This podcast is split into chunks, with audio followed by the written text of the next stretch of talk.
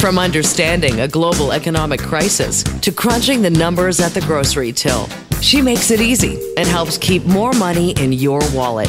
This is For What It's Worth with Rubina Ahmed Haq. Happy weekend, everyone. Thanks so much for joining us here on the program. We have a jam packed show for you this weekend, talking all things money. But I wanted to start the show talking about something that most of us can't relate to billionaires. Billionaires buying sports franchises. The Ottawa Senators are for sale, and there has been an incredible amount of celebrity interest in buying this sports team. Snoop Dogg is in the running, The Weeknd is in the running. Uh, many members of CBC's Dragon Den Manjit Minhas, Arlene Dickinson, all these names that we've come to know as being sort of heavy hitters, real business people in Canada and the United States want a piece of the Ottawa Senators. And part of that is because buying a sports franchise has historically been a money maker. Eugene Melnyk, the Canadian businessman who first bought the Ottawa Senators back in 2003, bought it for 130 million dollars Canadian. He passed away last year, and his daughters then inherited that sports franchise, and they have now put it up for sale. The bids are coming in at almost 10 times that amount. There is supposedly a bid on the table for the Ottawa Senators at 1.2 billion dollars. So celebrities see this as a good investment, as a way to create another stream of income. So, yes, it can be really difficult for us to relate to celebrities and hundreds of millions of dollars being thrown around. But what we can take from this is that as everyday investors, we should always be looking to invest our money. We shouldn't be solely depending on our income the money that we make in our nine to five job. So if your job, for some reason, if you were laid off or you lost your job or you weren't able to do your job, if you have other streams of income, be it stocks that you've invested in, a small business that you bought, a real estate property that you own. Now, I know these things are really easy to say. You may be listening and saying, ah, where's this money going to come from? All this money, Rubina, to buy all these investments, to create all these streams of income.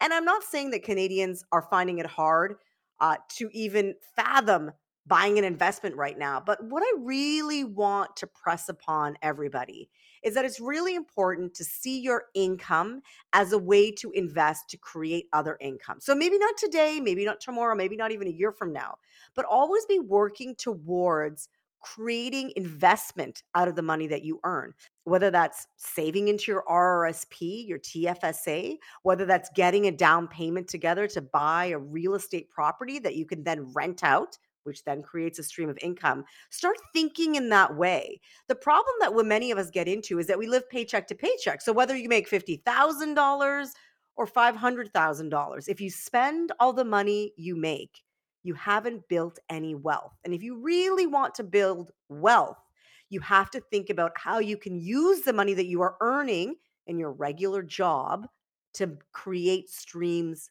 of income. And that can be different for people across Canada. It can mean something different in Vancouver and in Moncton and in Toronto, in the Yukon. You know, it really depends on where you live and the opportunities that are available to you. You definitely want to speak to a financial advisor. You definitely want to take advantage of any business loans that are out there if you are thinking of buying, say, a small business. Uh, but take some inspiration. You know, the Weeknd, for example, might think, well, one day my music might fall out of favor, and I need to have another stream of income to support this fabulous lifestyle I've set up for myself. Snoop Dogg, that guy's been around for decades. It's hard to think that he wouldn't be able to make money.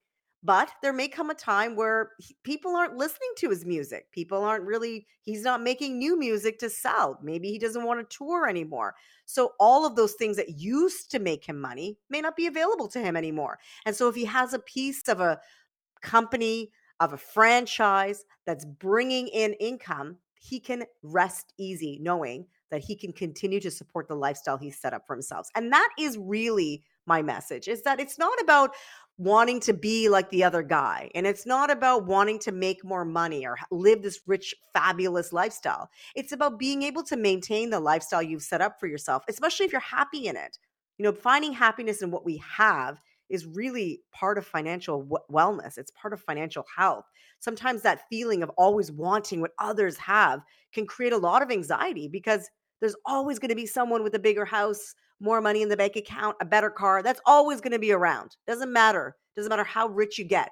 Elon Musk, there are still people that he is like, ooh, wish I had what that guy had, right?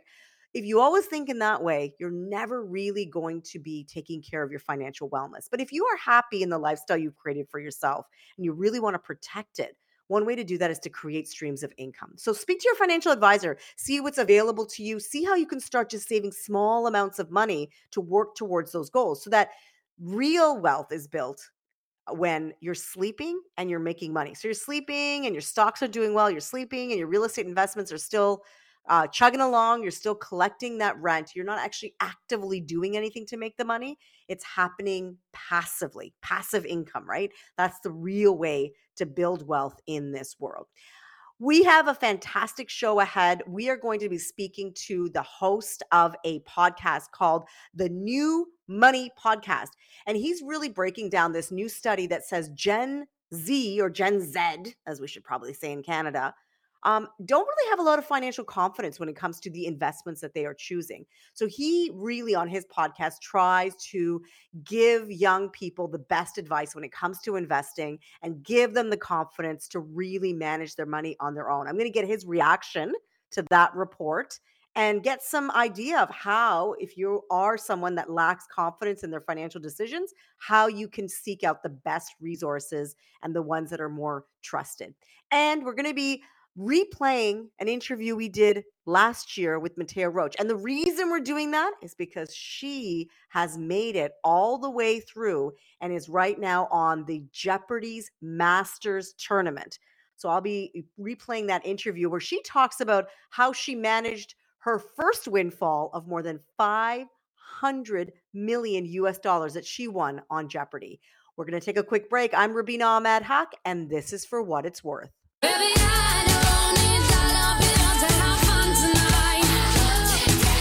You're listening to For What It's Worth with Rubina Ahmed Haq. A new survey by the Cooperators Group, a leading financial services provider, finds Canadians aged 18 to 44 are struggling when it comes to making financial decisions.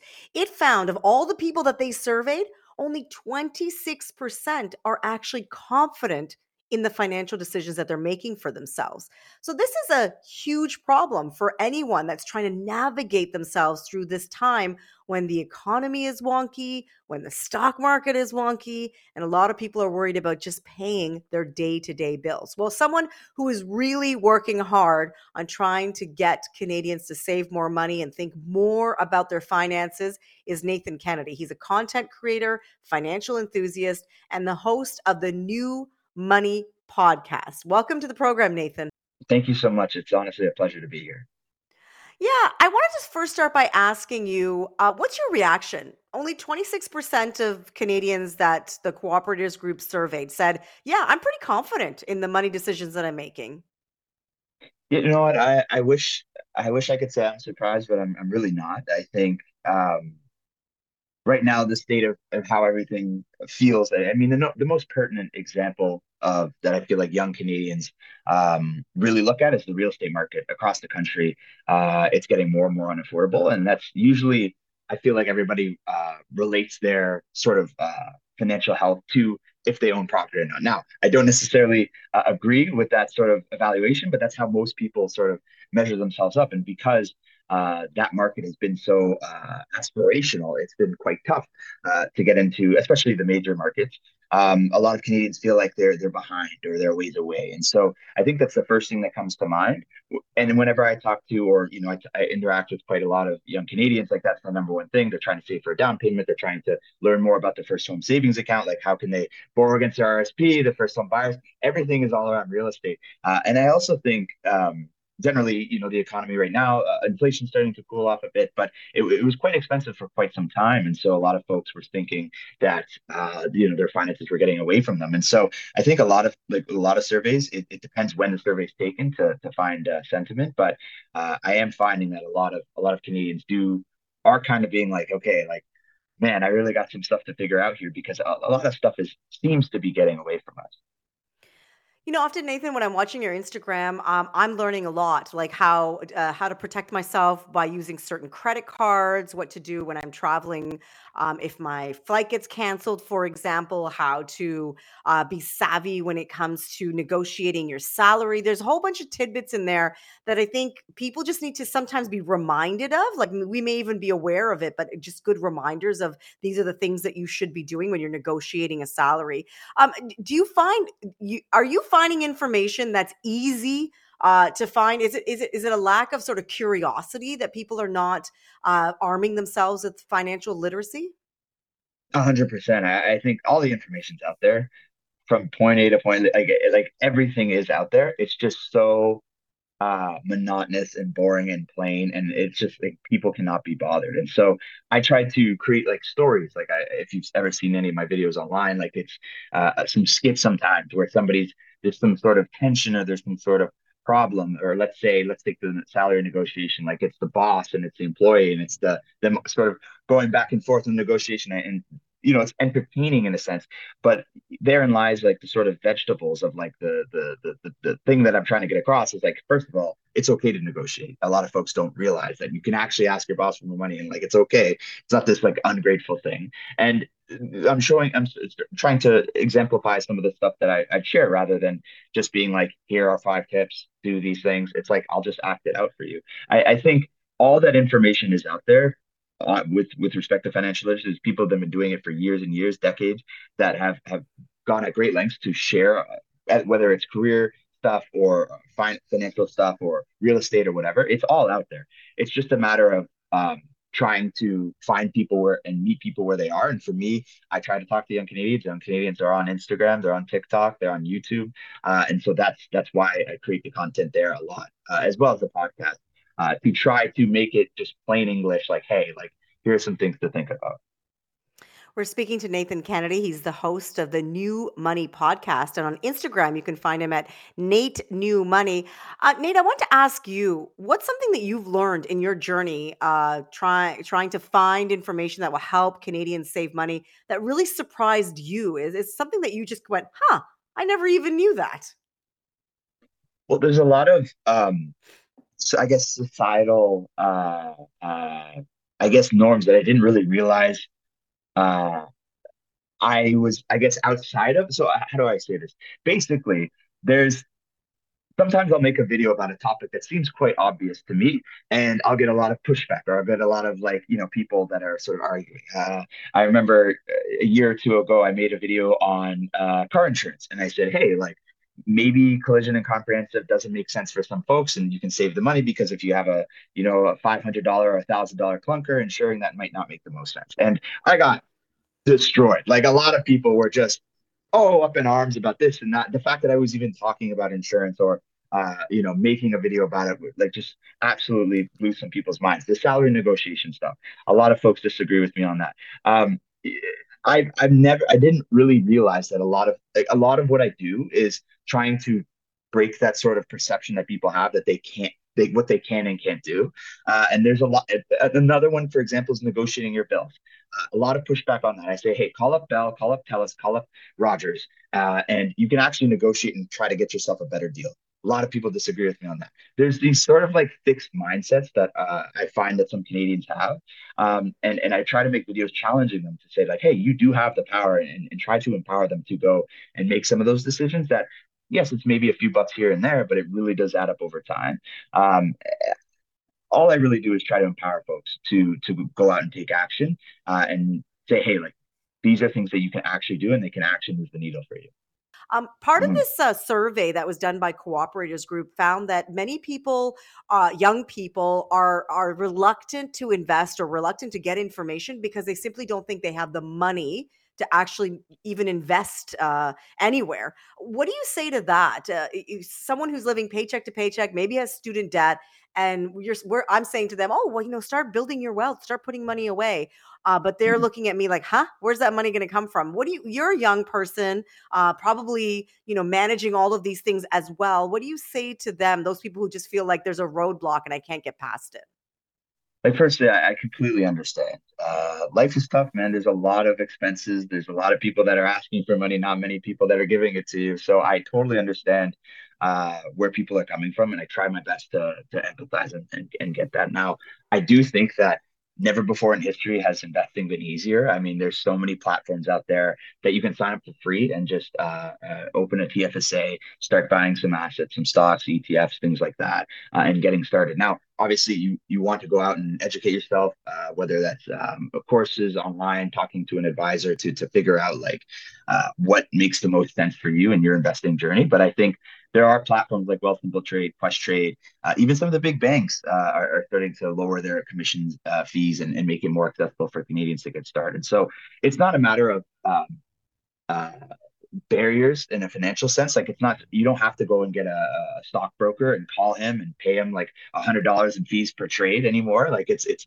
it's quite opened up in that sense. It's more about equipping yourself with the the, the knowledge to actually go out and do that. But the, the logistical stuff, um, it, it, it's it's never been easier. So now if you know they're they're living paycheck to paycheck, they don't have much money to spare. I I, I generally think that just doing the action and starting very small whether it, it's inconsequential the money you put in when you when you get started right? Like 10 20 30 50 bucks but just getting the sort of uh, locomotive like going uh, is is is a huge thing not because of the financial you know outcome but you're you're starting to build the habit. And as you start to build some breathing room for yourself you're able to contribute more and more and more over time. And so i you know i i made a video last week about compound interest and, you know, if you start from 20 to 30, you put 500 a month every single month and you stop at 30 and somebody starts at 30 and they put 500 a month every single month until they're 65, the person who just started at 20 to 30 and stopped will outperform them. Uh, if, if, if they're investing in the same thing, they get the same return, right? And it, it, it's, it's a matter of just time in the market.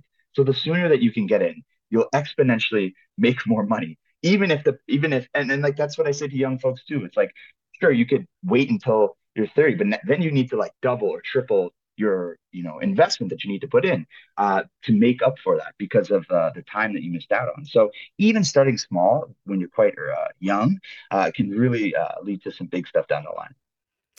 Nathan, you and I speak the same language. It's been such a pleasure speaking to you uh, and getting your perspective on this report that shows that yet many young Canadians just don't have the confidence when it comes to investing. And I know that you are a great resource for young people. If you want to find Nathan, you can um, hear him on his podcast, the New Money Podcast, or on Instagram at Nate New Money. Nathan, thanks so much for joining the show today. It was a pleasure, Rubina. And honestly, i will come back anytime.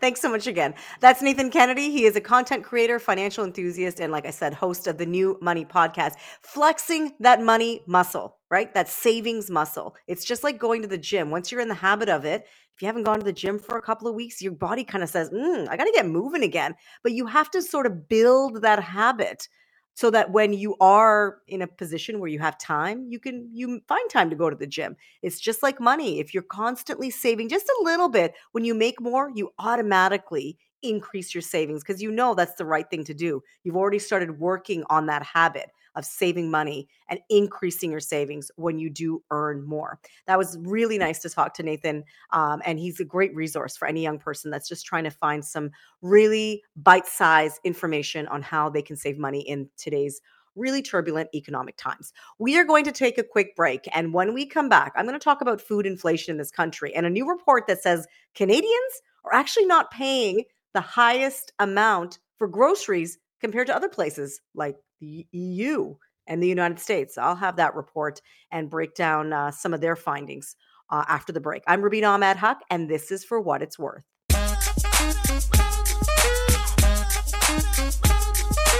You're listening to For What It's Worth with Rubina Ahmed Haq. Mattea Roach has made it to the final round of Jeopardy Masters Tournament. The Canadian has been a fan favorite since first appearing on the game show last year. I had a chance to speak to Mattea back in December about her incredible 23 win on the show and what it felt like to win more than 500 million US dollars. If you're a fan of Jeopardy, Canadians fell in love with contestant Mattea Roach. She's whip smart, affable, and the winner of 23 games in a row. A young woman coming into a lot of money uh, very early in her life, just just in her early 20s, all of a sudden walking away with $560,000 US, which is about $760,000 a uh, Canadian. And that can be life changing, especially if you're at the, the beginning of your career uh, of the things that you can do with that money. And it's not always a game show that can bring you this money. It could be an inheritance. You could win the lottery. You could even just get a really big promotion at work.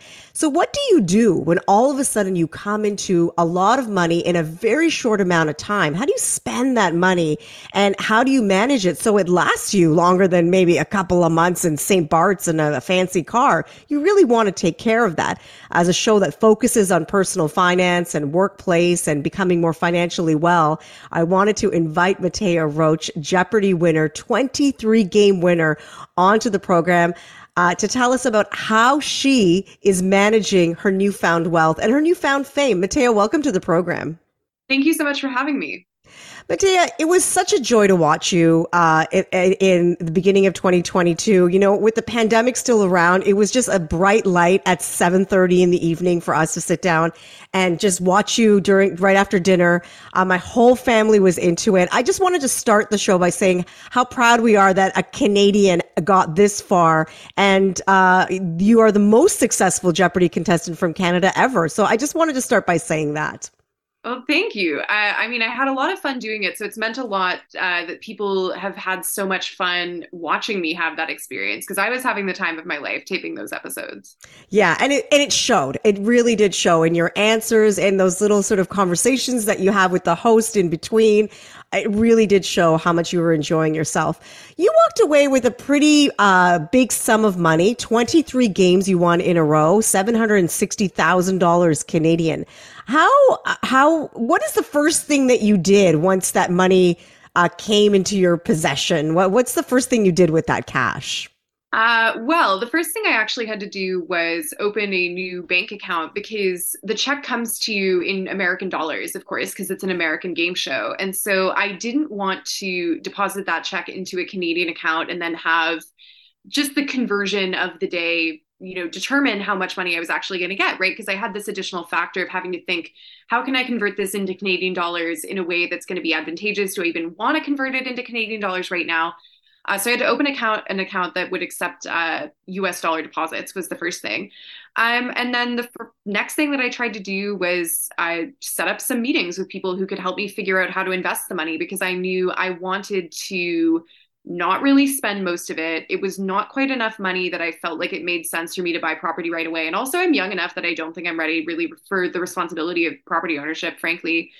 Um, and so, yeah, I was setting up meetings with financial advisors, which previously I'd done kind of all of my investing and financial management on my own. So that was a change. And Mattea, I know you mentioned uh, when you won your first uh, thirty odd thousand dollars that you said, "Well, my student loans are paid off now." Is that is that something that you did with the money? Was get yourself out of debt uh, right away? Um, actually, no, because so back in April of 2020, at the beginning of the pandemic, um, or actually, yeah, I guess there, there, at some point during the pandemic, anyhow, there was a temporary pause on student loans that was implemented. I think it was actually April 2021 that they that they paused interest payments. Mm, that's right. So, um, and so now that's actually going to be extended to a permanent uh, pause on interest on federal student loans. So I had long since paid off the provincial portion of my loan. Um, since I was like a Nova Scotian student at the time that I was taking on debt, those provincial loans are administered separately. And so you can actually decide, okay, I'm going to make advance payments to my provincial or my federal because it's two different agencies that manage them. So you know that's gone. I now only have the federal loan um, which now is not going to accrue interest. So i thought to myself like why bother paying off this loan that's not even accumulating interest? And i can just continue making monthly payments on it. And then that way the money that would have gone towards servicing that debt i can hold in investments i can do other things with it but it is nice to know that if for whatever reason um, i know a lot of folks that have for instance other kinds of debt mortgages what have you um, are definitely concerned about interest rates spiking. So if that were to ever happen to me, the only debt I have is that loan, and it's nice knowing that I could pay it off um, just in the blink of an eye if I wanted to. That is a very savvy decision that you made because a lot of people, when they have debt, whether it's incurring interest or not, uh, their feeling is, I just got to get this paid down. I've got to get this closed up. But to know that that money works better if I invest it somewhere and I just make the payments as I'm supposed to, why would I pay this down? Because it's not going to pay me back anything because I'm not actually paying any interest on it. Was that advice you got from your financial advisor or was that something that you knew on your own? No, that's something I just knew to do anyway. Um, I actually, my mom was, she just retired last month, but she was for more than 30 years uh, employed by the CRA and she was an auditor. So I was raised to be pretty financially aware. Um, and so even before I came into a lot of money, you know, I always knew I had a great financial advisor in my mom.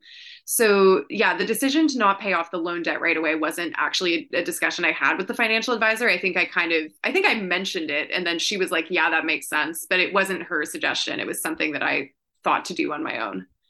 Mattea, you've been doing all the right things with your money. It sounds like, uh, you know, like you said, taking advice from your mom, who is, you know, if, if someone who works for the CRA for 30 years is a much better, uh, a, a much better at managing their money probably than 99% of Canadians because they've seen it all. But a lot of people come into money that may not have those, uh, that, that, that knowledge, that financial literacy. What would be your advice to somebody who um, has inherited all of a sudden, uh, you know, hundreds of thousands of dollars, um, and they don't, they don't know what to do with it. They don't know what the first step should be. Um, I think the first thing is to find people, not necessarily advisors, right? Because even the prospect of finding a financial advisor, I think, can be kind of difficult because if you're completely new to the notion of having to manage money, it's hard to know, well, who's going to give me advice, right? It, it's difficult to differentiate between different services and that sort of thing. So, what I definitely tried to do was think of, well, who are people in my life that I really trust to give me good advice with money? I'm lucky that I have a great relationship with my family. I knew that people weren't, you know, the sharks weren't going to start circling looking for money from me or anything like that.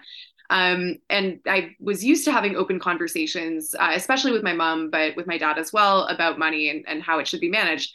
So for me, like those were the people that I relied on. I had a couple of friends that I knew as well were trustworthy, and maybe they hadn't had a similar experience, but would at least be good people to bounce ideas off of. So I think that that's the critical thing is is talk about it and think about it, right? Because I think finances are stressful for a lot of folks even when you have something positive happen like coming into money uh, if it's in the context of an inheritance, maybe you're also dealing with the stress of losing a loved one and having to make funeral arrangements and, and doing all of these other things that can sort of muddy the waters a little bit.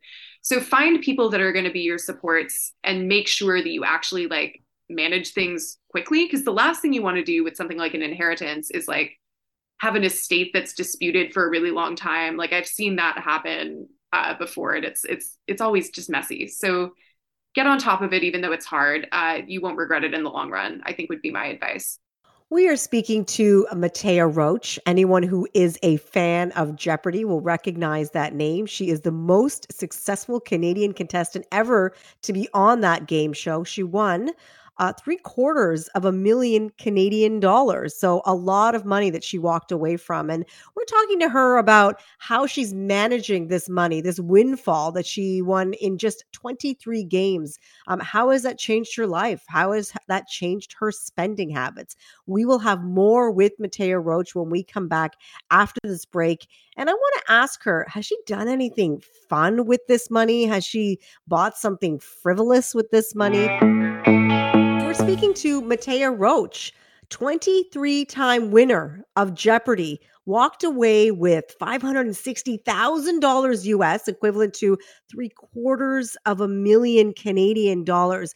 Mattea, I wanted to hear from you. Since winning this money, have you done anything fun for yourself? Have you spent it on something that maybe you felt was unaffordable before you came into all this cash? No, honestly, I think that most of what I've spent the money on, so I've spent very little of the winnings. Um, I th- try to, th- I've I've spent like maybe ten thousand dollars out of it, um, at most.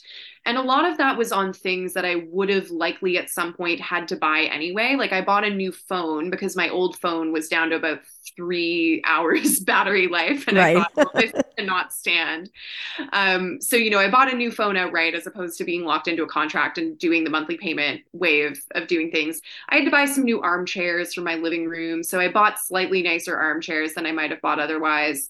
Um, after taping the Tournament of Champions, I went on vacation in California uh, for about a week and a half after, as opposed to coming immediately back home.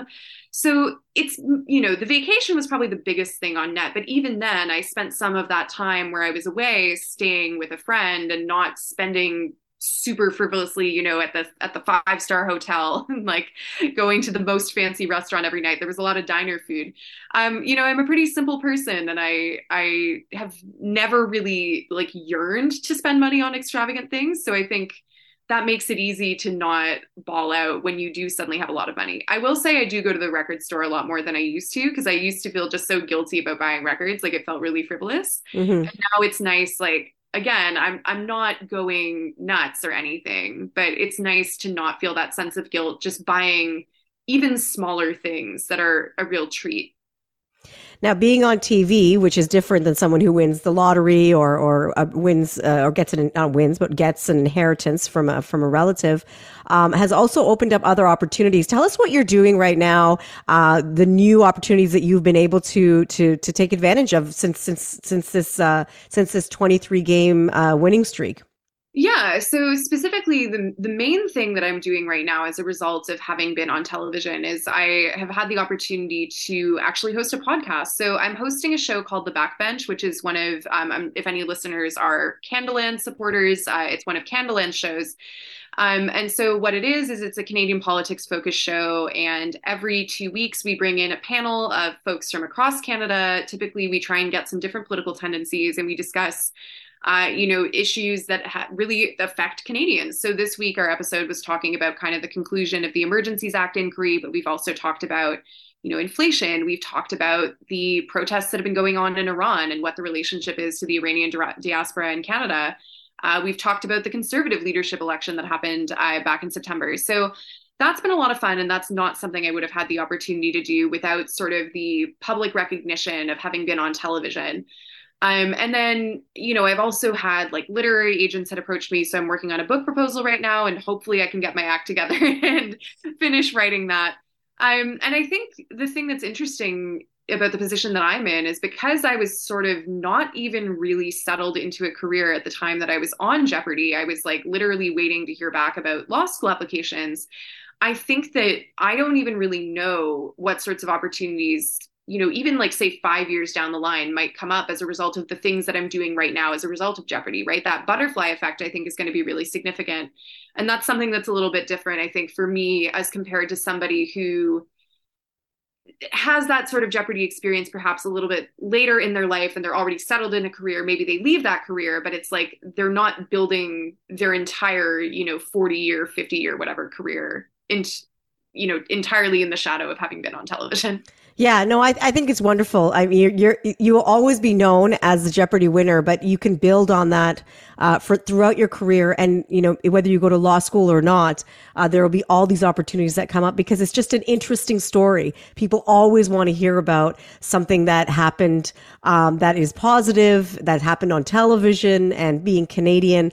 I think that you're always going to have people uh, stopping you and asking you about questions about your experience on Jeopardy, probably throughout your entire life. Mattea, thank you so much for joining us. And I got to say, it's so refreshing to hear a young person, 23 years old, I believe you are, um, you know, being so sensible with their money. A lot of people would have taken that money and done a lot of different things with it, uh, but it's it's really um, it's really nice to hear that you're being so frugal with it and knowing that you know you know it doesn't last forever. Even if it's a large sum of cash, you can easily blow it very quickly if you're not taking care of it. Yeah, well, thank you so much for having me. And uh, thanks to my mom for making sure I was raised sensibly.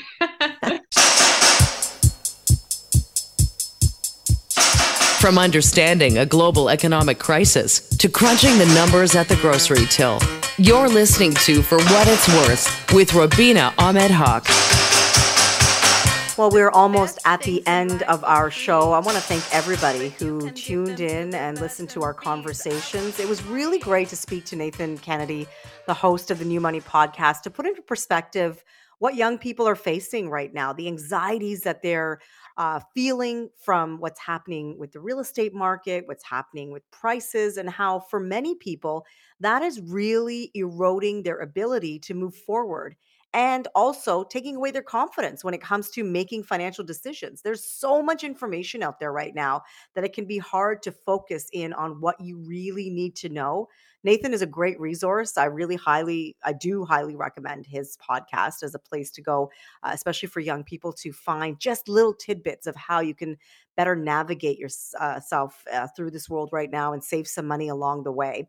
Uh, before I let you go, though, I wanted to talk about this new report by UBI. So, this is a research company, an international research company that uh, looked at data from across the globe when it comes to grocery prices. Now, last week, we got inflation data that showed that inflation actually perked up in the month of April at 4.4%. Economists were expecting a lot less. And in fact, uh, the fact that inflation has been going down for the last few months, it was a surprise.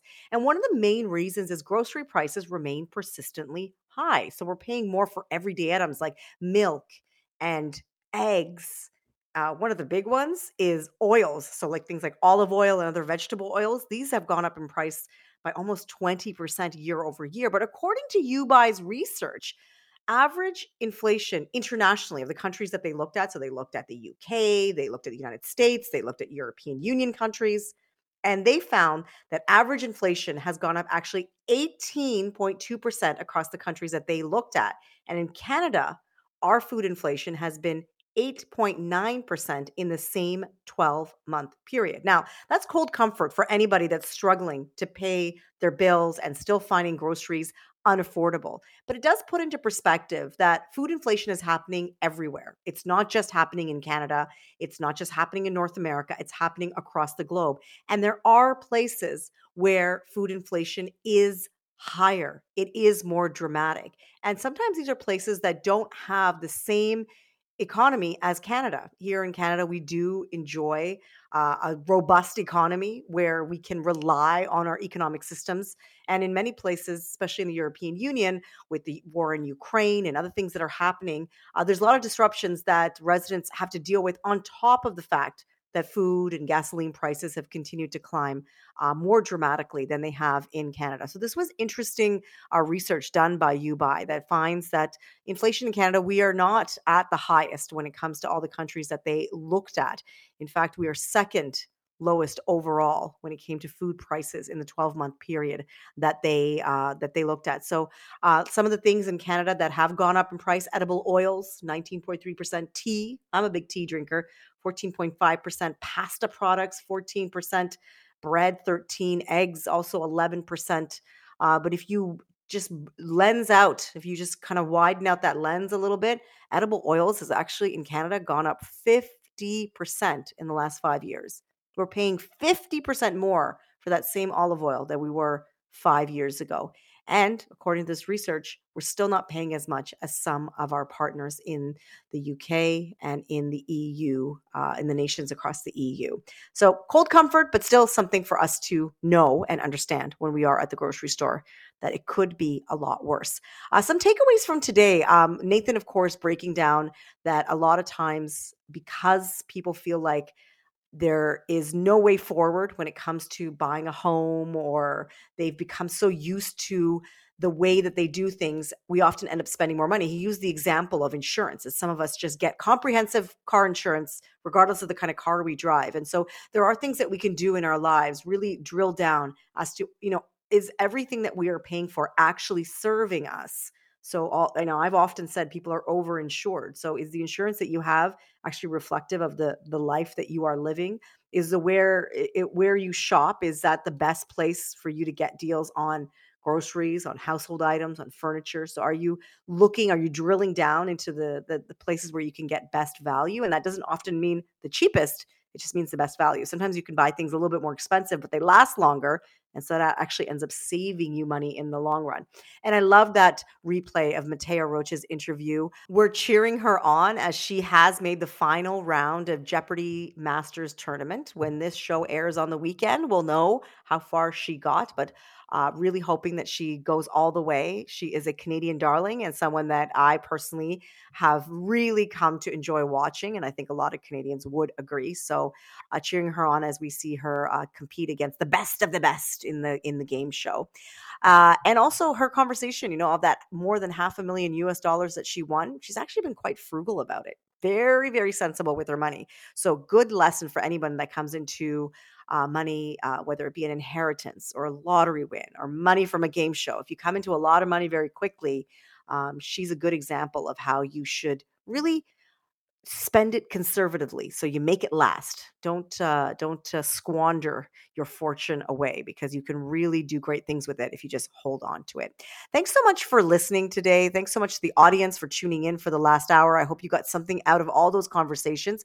Thanks to james petrovich for being our technical producer this week. We will see you here next week same time same channel. Have a great weekend. I'm rubina ahmed haq and this is for what it's worth